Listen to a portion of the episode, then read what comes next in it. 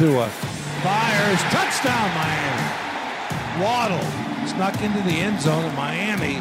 Boy, tight throw, tight window. They had to get that touchdown on that play. They get it. What is up, Dolphins, and welcome to the Drive Time Podcast, part of the Miami Dolphins Podcast Network, covering your team, your Miami Dolphins. How's it going, everybody? I am your host, Travis Wingfield, and on today's show, a new week is here, and so too is free agency, at least almost. The league is already rolling with reports of trades, moves, and goings on that began last week with that really crazy Wednesday kind of kicking things off, and things will only continue to get more bonkers in the coming days. Today, here on the podcast, a primer, a look at some potential fits and landing spots, plus a look back at recent free agency periods, returning to an increase in the NFL cap figure, and a whole heck of a lot more. Busy podcast from somewhere in South Florida. This is the Drive Time Podcast. That's another Miami Dolphins we kick off the podcast today with some news of a tendering of cornerback Nick Needham with a second round designation. So, after a season where Nick allows no touchdowns in coverage, has a pick six, some consistent, impressive coverage on the inside, and a handful of plays coming down on the blitz off the edge in the running game. What a find this guy has been. And the path, this is a path for an undrafted free agent, right? He had to earn his job originally back in 2019, had to fight off competition, high draft picks, proven veteran free agent additions, and he has done nothing but battle and earned playing time, and now he'll earn a nice little pay raise as a result in his fourth NFL season. And just to put a bow on his numbers from 2021, his most impressive year yet 59 tackles, two interceptions, five passes defense, a fumble recovery, a sack, two QB hits, five QB pressures, 14 run stops. Those are a pro football focus metric for run down tackles within two yards of the line of scrimmage. No touchdowns allowed. A career low 8.6% missed tackle rate. And I think my favorite of all of them is right here three penalties for Nick Needham last year. That's down from 10 his rookie season, down from seven in year number two to just three a year ago in his third season. And that's a position where you face two way goes. And really, if you get beat instantly in that position, like the best way to defend that once you get beat is to grab on and hold. So good on Nick Needham for just three penalties last season in a very difficult position on the football field. And we talked about, again, that slot spot and some of the receivers that he had some really great coverage numbers against last year, or I should say in 2020. There was a stretch of games against Tyler Boyd, Jamison Crowder, and now Super Bowl MVP Cooper Kupp, where it was a catch or two per game for just a few yards in those games. And he also gave you 90 snaps last year in the post as a free safety, including 44 of those in a Week 15 game against the Jets when Jevon Holland was on the COVID list, not to mention 147 snaps on special teams. What a find, what a value, what an example to have on your roster. Just another one of these guys that Josh Boyer, we've heard stories about him kind of pounding the table for Nick Needham as a UDFA back in 2019. Just another defensive back who goes undrafted to playing in Josh Boyer's DB's room. That's where he was in 2019, and also with the Patriots prior to that, to turning into a legitimate quality starter. Nick Needham, J.C. Jackson, Malcolm Butler, just to name a few there. So great value here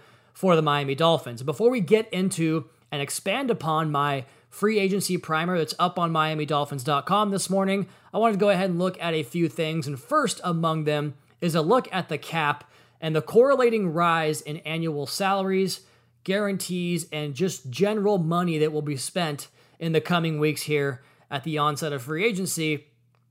This year the cap is at 208.2 million. Last year it was at 182.5 million, down from 2020's number at 198.2 which was up from 2019 at 188.2 and the year prior at 177.2. So you kind of get the the rhythm there, right? 11 million dollar increases, 10 million dollar increases there uh, year to year.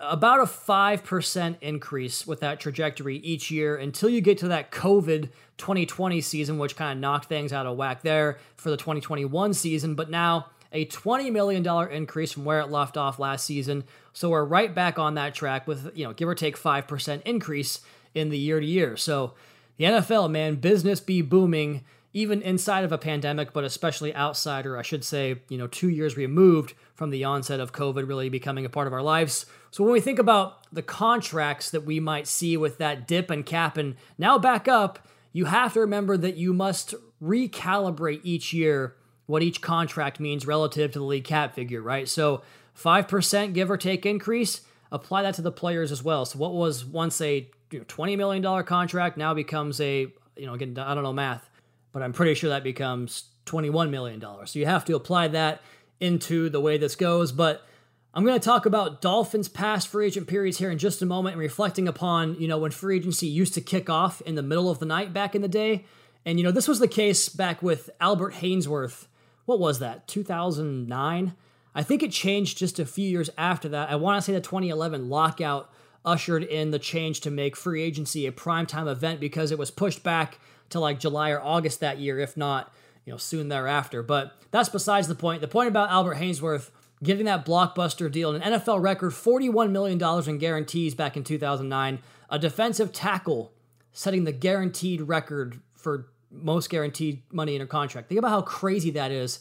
And at one point, I intended to get to was the contract that Harold Landry was reportedly agreeing to with the Tennessee Titans this last week. A fantastic defensive end, edge rusher, edge defender uh, for the Titans. He pulls on a reported $53 million in guarantees and remember, Haynesworth's 2008 season was one of the best we've ever seen, basically until from a defensive tackle until Aaron Donald arrived and basically took that down seven, eight years in a row now. But seven years for 115 million for Haynesworth. To keep it relative, how about Ndamukong Suh six years later? It became the biggest contract to a defensive player ever at six years 114. So it was 16.4 APY for Haynesworth, 19 APY for Suh, and 60 million in guarantee. So an average and $10 million of guaranteed money for the life of that contract. That's not exactly how it works, but just kind of prorating things compared to Haynesworth's carry the one 6.1 million in guarantee. So that's a good look there. A snapshot at how the the cap has increased and increased salaries, you know, over the course of the last decade plus. And just to put a bow on that point, Aaron Donald got six for 135 back in 2018, and Lord knows what he would get today on the open market. But again, 22.5 per and another 3.5 million increase from the deal that Suh signed with 87 million guaranteed, a substantial increase there. So that's my preamble for saying money is going to be funny with a considerable leap in cap space this year. So Harold Landry's guaranteed money of $53 million. Look, he's a tremendous player who finished in the top 10 both in QB pressures and run stops among edge defenders last year on Pro Football Focus. You have guys like Nick Bosa, Trey Hendrickson, Von Miller, Myles Garrett, Shaq Barrett, Maxx Crosby checked in in that vein last year in terms of guys that had more pressures and more production for what that could look like for a guy right around top 10 in both of those categories and what that could look like for the guys that, you know, have had more production than that at the top of the class. And just like the quarterback position, I mean, you see it with Aaron Rodgers and that reported 50 million per. So I just want to do the groundwork to say these figures are probably going to make you say, wow, like all week long, expect increases. It's simple mathematics, and that's done by the fact that I can do the maths involved in this one. So that leads to something else I wanted to explore here before we get into the free agency primer. The top of the market at each position and kind of lay the expectation there. Again, this is according to spotrac.com, and just a disclaimer there is so much more to these deals than APY, but it does give us a little bit of a baseline just kind of to compare these things, you know, apples for apples across the board. So, quarterback Rodgers, the reported 50, Mahomes is 45 right behind that again, two guys that, you know, MVP races, deep playoff runs, and, and, a Super Bowl championship there recently from Mahomes. Guys that are just at the top of the game and getting, you know, the top of these current quarterback landscape or quarterback contract landscape, I should say, with those two guys right there. Running back Christian McCaffrey, 16 million APY leads the way there. He signed that deal recently, a couple years back with the Panthers. At receiver, it's going to be mostly recent deals because that's how this, this cycle works, right? DeAndre Hopkins, 27 per and that was you know a significant gap to the next guy, Julio Jones at 22.5. You wonder what Adams would get, you know, outside of a franchise tag. They're probably closer to the new Hopkins number, if not more. Uh, tight end position, George Kittle, 15 million per. Offensive tackle, Trent Williams just edged out David Bakhtiari by 10K. Both those guys right around 23 million per at the tackle position. Last year at guard, Joe Thuney of the Chiefs reset the market at 16 million per, which is the same number Joel Bitonio got in season with an extension with the Cleveland Browns. But Brandon Scherff playing on that double tag for the Commanders was at 18. He'll uh, potentially hit the market here coming up this week, uh, leaving Washington after two years of getting the tag there. At the center position, Frank Ragnow with the Lions got his extension, 13.5 per, and Corey Linsley of the Chargers got his deal last offseason at 12.5. On the interior defensive line, we already mentioned this guy, Aaron Donald, 22.5 APY. Off the edge, there's so many guys, I had to list them all. And basically, to get down to that uh, Harold Landry figure, JJ Watt, 28 per. Nick Bosa, or Joey Bosa, I should say, 27 per. Uh, Myles Garrett, 25 per. Khalil Mack 23.5, Von Miller 19, and then Landry 17.5. For off ball linebackers, Darius Leonard of the Colts 19.7 APY. At cornerback, Jalen Ramsey at 20 APY, and then safety at 17.5. Uh, Jamal Adams and his APY there. So again, the, those are the top of the market contracts, kind of how the market gets set, and then you plug them in as you go along there. I always love this time of the year for not just the player acquisition, but kind of the playing with the cap and figuring out a way to make it all click together to put together that piece and maximize the allotment of resources that you have. But while those big time signings, you know, slot in accordingly based upon production and precedent, there are always, always going to be bargains to be had. We see it every single year. Of course, the price tag reduction always means uh, an increased sense of risk, right? That's kind of how this works. But I mean, there's always risk in the sport in what is the ultimate game of chess. But you look back at like Brent Grimes, for instance, coming off an Achilles tear in 2012, really dampened his market. Then he gets a one year, $5.5 million deal with the Dolphins in 2013 and has a Pro Bowl season. Similar to Eric Rowe back in 2019, a one year deal here in Miami also. He had a hard time playing through an entire 16 game schedule before that, which certainly had an impact on his market. Now, after getting an extension within his first season here with the Dolphins, has played all 49 possible games in those three years. So you can find those guys, doesn't have to be top of the list. And just to kind of go back over the Dolphins' recent free agency here, I was looking back and, you know, I remember all these free agent classes, but just to really lock in and, and look back on how the team has done in some of the bargain deals or just good deals they've had. 2020, I thought, you know, Byron Jones, a big part of this defense the last couple of years, and Emmanuel Ogbah were certainly nice gets there. 2019, you mentioned Eric Rowe. How about Josh Sitton back in 2018? That was a, a fun signing for one game because he played so well in that season opener. Then he gets hurt and missed the rest of the season at a spot that the Dolphins really thought, you know, the fan base thought we'd kind of solved that left guard issue there heading into that year. He plays just one game. 2017, thought the best acquisition and kind of make this, you know, comprehensive because trades are a big part of the game nowadays. But I thought the best add there was the trade for William Hayes, the defensive end, who had a very nice 2018 season there with the Dolphins and 2017 season, I should say.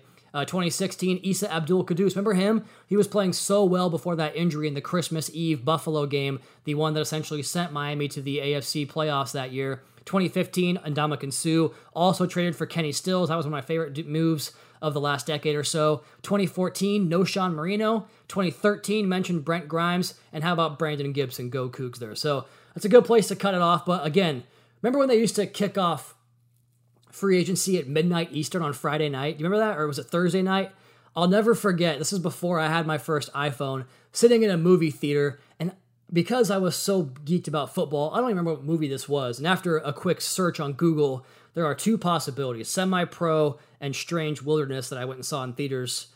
Maybe it was Witless Protection. I doubt I got her done. That's a bit of a sarcastic mark there. But I was checking the fins.com because this is before Twitter and the signing, the update of Justin Smiley. Like that was one of my first memories of really being just nuts about the sport and about this team and about this league with Justin Smiley as a midnight free agency signing back in 2008. So there you have it. One last note on this a guy that does not get enough credit for the work he does because something we talk about all the time on this podcast is the flexibility, and Brandon Shore, a big, big part of that positional flexibility we always love to talk about here. The minimal dead money and available cap for this offseason. Always feel great about having that in your back pocket around this time of year. And a big shout out there to brandon shore for making that happen for this miami dolphins club. All right let's go ahead and take our first break. We're going to come back and recap and get to an in-depth look at the free agency primer up on miamidolphins.com this morning written by yours truly drive time podcast Travis Wingfield brought to you by auto nation All right, we are presented by Auto Nation here on the Drive Time podcast with Travis Wingfield, and we have a piece up on MiamiDolphins.com this morning taking a look at what I did was I went and looked at some websites that had suggestions about positions of need, and off of those, took the NFL.com top 101 free agents list and just kind of spelled out what is unique about those position groups and maybe some connections to those guys from previous coaching staffs and some Pro Bowls and all, all the fun stuff we love to do here on the Drive Time podcast, taking a look at everything comprehensively at those position groups, and then also some interesting facts about the other position groups that were not on that list. But first, I go back to a couple of quotes here from the sit down interview on YouTube as well as the Drive Time podcast with general manager Chris Grier and head coach Mike McDaniel, who recently on Drive Time had this to say first with Grier knowing we have flexibility to do stuff is good, but at the end of the day, we're going to build a team that's best for us, end quote. And then McDaniel's kind of follow up to that, which was, you know, great as always, talking about how it's not like the allowance you get when you're younger, where, hey, you have the money, you should go spend it. You know, flexibility, sure, that's important, but don't just go spend it because you've got it. And I liked how he talked about, and this is something I heard, you know, from the Move the Sticks podcast that I always love to reference here on Drive Time and just other stories around people that are executives or GMs or scouts or coaches, whatever the case may be, about how coaches, you know, I have a practice on Wednesday. I need a linebacker to run my practice or whatever the case may be. That was just an example, right? I need a I need a free safety for this particular practice to get done what I have to get done. And so that's kind of the short-sighted mindset in terms of we have to go get this done. And I liked how he talked about Chris Grier kind of being the balancer of that in terms of helping him maintain that balance when talking through everything, especially when you're talking about salary cap and spending limits, is how McDaniel ended that quote. So the collaboration of those two guys working together and just the wisdom that Grier has that he can, you know, institute for Mike McDaniel and vice versa too in terms of just, you know, here's here's the picture of things I, I prefer, how the best way I can run my system and get guys for my staff. And Grier is going to do what he can to make that happen as well. So those guys working kind of in unison, thought that was evident in those answers. And again, talking about flexibility, Miami enters the free agency period with the fourth most projected available cap space and the eighth least amount of dead money in the National Football League. That's per- courtesy of spotrac.com. And just taking a look here, at the CBSSports.com, they they kind of went through a mock draft and had teams' needs uh, listed on that mock draft. And for the Miami Dolphins, it was four positions, and they were three on offense, one on defense. Across the offensive line, and they mentioned both tackle and guard spots, specifically the running back position, the receiver position, and then linebacker on defense. So we start here with the NFL.com top 101 written by Greg Rosenthal who I had a chance to meet in Indianapolis of the Around the NFL podcast and the entire crew. That was a pretty cool uh, uh, little sit and chat and meet and greet there with my guy Marc Sessler, who's one of the best people uh, in this entire industry. So thanks for saying what's up, Mark, and talking to me off to the side of the ATN riser there. So Greg Rosenthal wrote the NFL.com top 101, and across the offensive line, I went ahead and put everybody that's uh, guard, tackle, or center. They all made it in this list. The number one player on the overall board is Terron Armstead of the Saints. Uh, just one of the best left tackles of the last eight, nine years in the National Football League. Really good player. Brandon Scherff from the Washington Commanders. We talked about him earlier. Double tags the last two years. He's been a very good, productive player at that right guard position for them after being the number five pick in the draft back in 2015. Yep, 2015. Ryan Jensen, the Super Bowl champion of the uh, center for the Tampa Bay Buccaneers. He's the top center on this list. Duane Brown from the Seahawks is up here at number 14. James Daniels of the Chicago Bears, just 24 years old on this list. Joe Noteboom of the Rams. Number 33 is Bradley Bozeman. Number 35, Ben Jones. 37 is Trent Brown, the former tackle of the Patriots and 49ers. He's a massive, massive player and people mover. Laken Tomlinson, the guard formerly of the 49ers, number 43 on this list.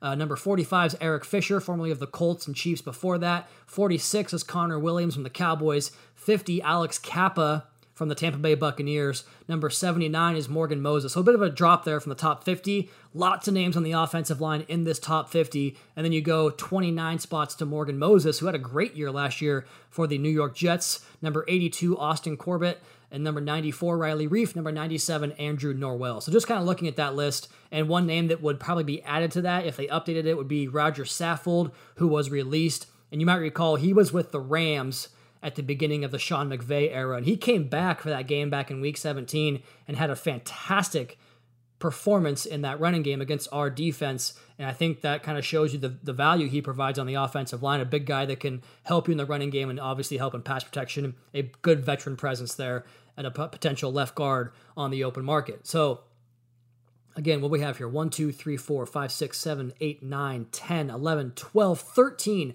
offensive linemen here in the top 50 of Rosenthal's list. And there's a good mix of it all guard, tackle, center. Armstead, Scherff, and Jensen, the, tack, the top tackle, guard, and center on this list, have a combined nine Pro Bowls and some of the best tape across the league year in and year out.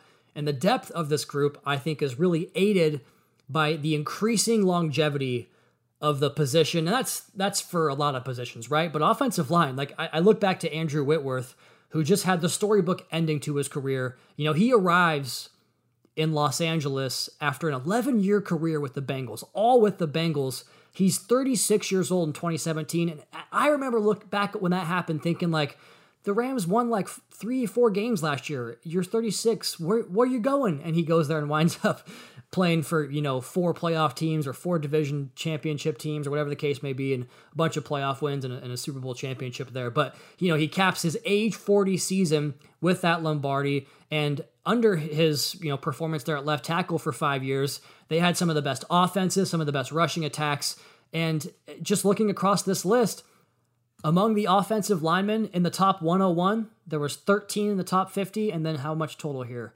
14, 15, 16, 17 of them. 12 of them are 30 age 30 years or older on opening day. So you can get quality offensive line play on the other side of 30. Everyone's doing it. It's, it's going to be the case again this year. Some other offensive line notables again, James Daniels, 24 years old, the youngest of the crop. So if you want to get a guy just kind of entering his prime there, he's a good looking uh, interior offensive line prospect. He's one of three players on this list to kind of to who's set to test the market fresh off their rookie contract.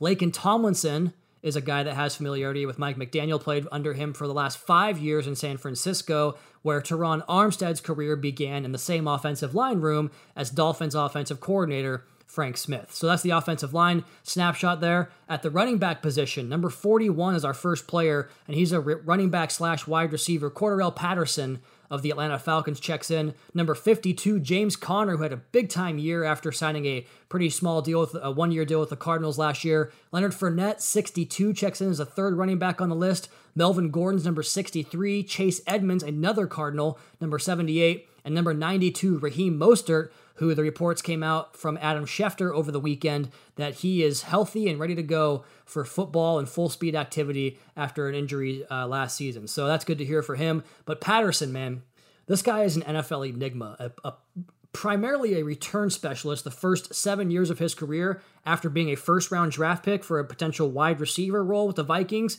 And he showed that in his rookie season, but never really got back to it. And then last year, gets converted to a, not last year, because of the Bears, he ran some of this, and the Falcons saw that and said, I'd like to have one of those, please. And they sign him up and rush him for over 600 yards and six touchdowns on the ground. And his flexibility helped that offense create mismatches, give them flexibility across personnel packages. So he's a really fun player to watch. I'm curious to see his market where he winds up. James Conner tied for second last year in the National Football League with 15 touchdowns on the ground. He was behind only Jonathan Taylor with the Indianapolis Colts. And then you have Leonard Fournette on that list who kind of recaptured his rookie form with the Buccaneers. I thought he looked his best in the National Football League the last two years with Tampa Bay. Last year, 1,266 yards from scrimmage and 10 TDs in the regular season, one year after a big playoff run and a Super Bowl championship. So, interesting list there, some veteran presences. We've talked about this running back class kind of being deep this year in the draft as well.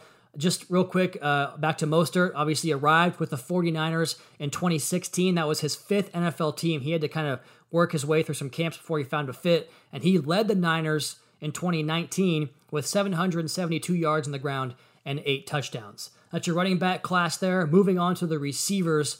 At number 8, the first receiver is Allen Robinson. Number 11, Odell Beckham. Number 20, Michael Gallup of the Cowboys. Number 34, Russell Gage. 36, Juju Smith Schuster. And then Christian Kirk is at number 39 of the Cardinals. Number 44, Will Fuller. 51, DJ Chark. Number 55, Marquez Valdes Scantling.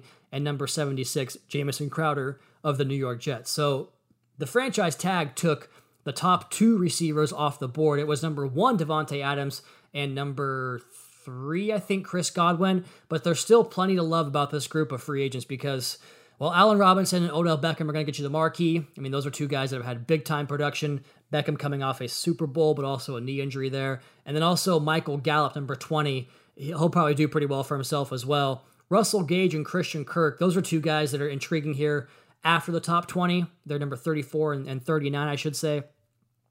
But you continue to see their numbers trend upward over the course of their careers, as, as well as Michael Gallup, as Gage produced 1,556 of his 2,065 career receiving yards, so about 75% over the last two years of his four year career, while Gallup checked in just under 3,000 receiving yards and 15 touchdowns in four years. And that was a very loaded Cowboys offense there with CeeDee Lamb and Amari Cooper and Dalton Schultz. Just a really, really good plethora of options in that passing attack. And then Christian Kirk last year had a career best 982 receiving yards man, he can make the big play down the football field. He is shifty with the football in his hands, a, a, a real guy that I think can run for some YAC. He's I, I, like his game a heck of a lot. And we talked a little bit about the kind of opportunities from for maybe a guy that you can get um, eh, to have a, a bounce back or a rebound type of year. DJ Chark is one of those guys. Looked like a super a, a surefire superstar with the Jaguars with a thousand yard season and eight touchdowns back in 2019. But he's battled injuries since then, hasn't played a whole bunch of snaps. He could be one of those guys that you look as a hidden gem in this class, coming in at number 51 on this list despite not playing a lot of football the last two years. And then finally, the linebacker position.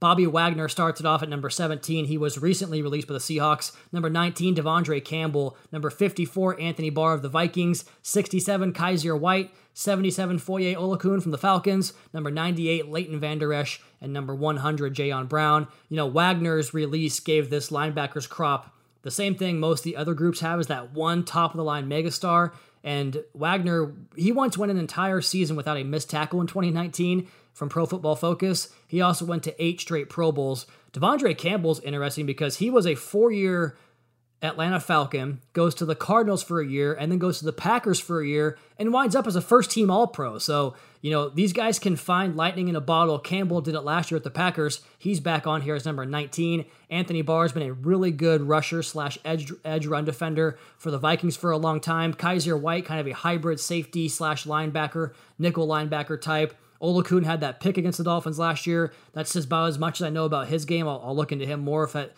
if it requires. And then Leighton Vander Esch is kind of a big thumper, a guy that had a really strong rookie season. You know, he's he's got a nice blend of size and speed. A Pro Bowler and second team All Pro as a rookie back in 2018. And while he hasn't refound that that production, he has made 349 tackles with 12 passes defensed and eight tackles for loss in four seasons. He's got a lot of range and and just covers ground with his wingspan and length. So that's your your uh, positions of need according to CBSSports.com. Some additional facts around top 100 and one free agents from Greg Rosenthal, NFL.com. Four of the top five players are cornerbacks or edge defenders.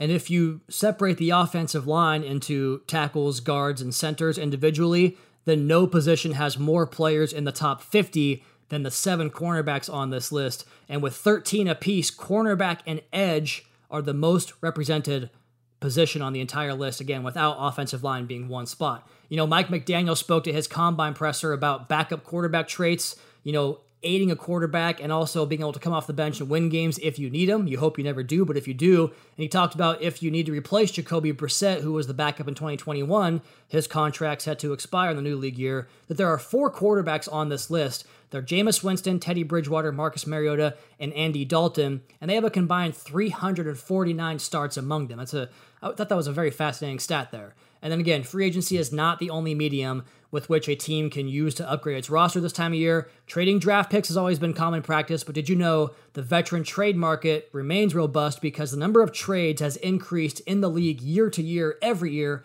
since 2015? So that is your free agency primer. Again, this piece up on MiamiDolphins.com. You can take a look at that with some more uh, in depth information there about beyond the top 101 on the list and the Dolphins' success in that regard in years past. We're also going to cover the post free agency or post signings uh, coming up later this week. Just taking a look at whoever the Dolphins add, their in depth look at their film, their stats, their numbers, their advanced metrics, some quotes from teammates and past coaches. You know, we'll have you covered here on the Drive Time Podcast, as well as you can find anywhere out there in the content sphere. Coming up next here on the podcast, we're going to get you updated with the very up to the minute list of NFL transactions and acquisitions and getting you ready for this week of crazy, crazy NFL news and notes. That next here, Drive Time Podcast brought to you by Auto Nation. Coming into the C block here, before we get out of here, I want to go ahead and finish up with a, a rundown here of the reported transaction wire ahead of this podcast and get you the latest on what has transpired across the league to get you the most ready you can for the time you hear this and before the new league year starts on Wednesday, but also the quote unquote legal tampering period opens up later today here in the National Football League. I'm going to update this right before bedtime on Sunday night to give you, again, the latest, I hope, with reports. So here's what we have so far. We've already discussed the big ones at quarterback. Aaron Rodgers reportedly staying in Green Bay with a possible extension there. Russell Wilson to the Broncos for two ones, two twos, Noah Fant, Shelby Harris, Drew Lock, and that mid round pick swap. Carson Wentz to the Washington Commanders. Not a quarterback here, but a huge one on Thursday came in. Khalil Mack to the Chargers for a two and a six. Man, him and Joey Bosa, that's going to be a special pass rush duo there with Derwin James creeping around in that box as well.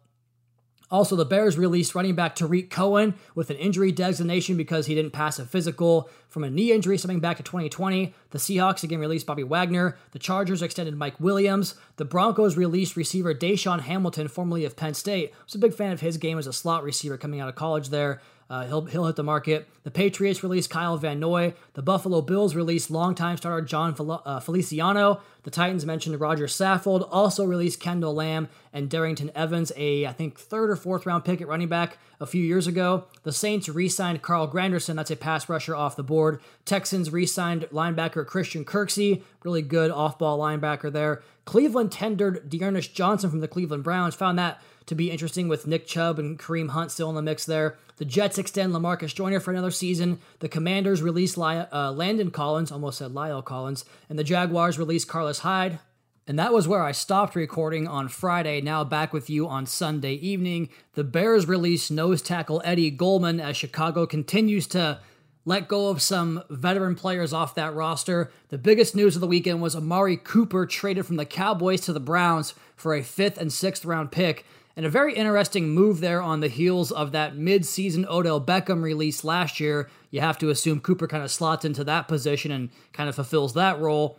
And they will also absorb roughly three years, 60 million give or take, to Amari Cooper off that Cowboy off the Cowboys books. We'll see if that frees up space for a Michael Gallup extension, possibly. We've heard some rumblings about La'el Collins possibly on the move. So the Cowboys a team to monitor here in the coming days and week.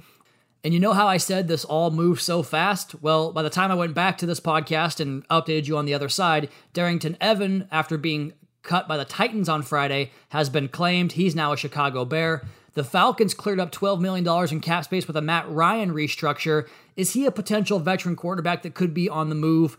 This year or maybe next year. We'll see with him. The Chargers extended another wide receiver, Jalen Guyton. He's a nice big play threat for them, so they have him and Mike Williams back. Jakobi Meyers for the Patriots winds up with a second round tender, so he'll likely go back there with the Patriots. And then the rap sheet report of that particular second round tendering also mentioned the potential of fullback fullback Jakob Johnson hitting the open market as a result. Speaking of fullbacks, we did not mention this earlier, but Andy Janovich of the Cleveland Browns will not be brought back, or at least he'll test the open market come free agency. And then Alec Ingold also was cut by the Las Vegas Raiders. Two very good fullbacks right there from the AFC, potentially hitting the open market. And why not go ahead and end the podcast right there on the fullbacks? I'm cutting this right around 515 on Sunday evening, Sunday afternoon. So hopefully nothing goes down in the couple of hours it takes for me to put the podcast out and you guys for to hear this podcast. Because with the free agency window opening, or I should say, legal tampering period opening on Monday at noon,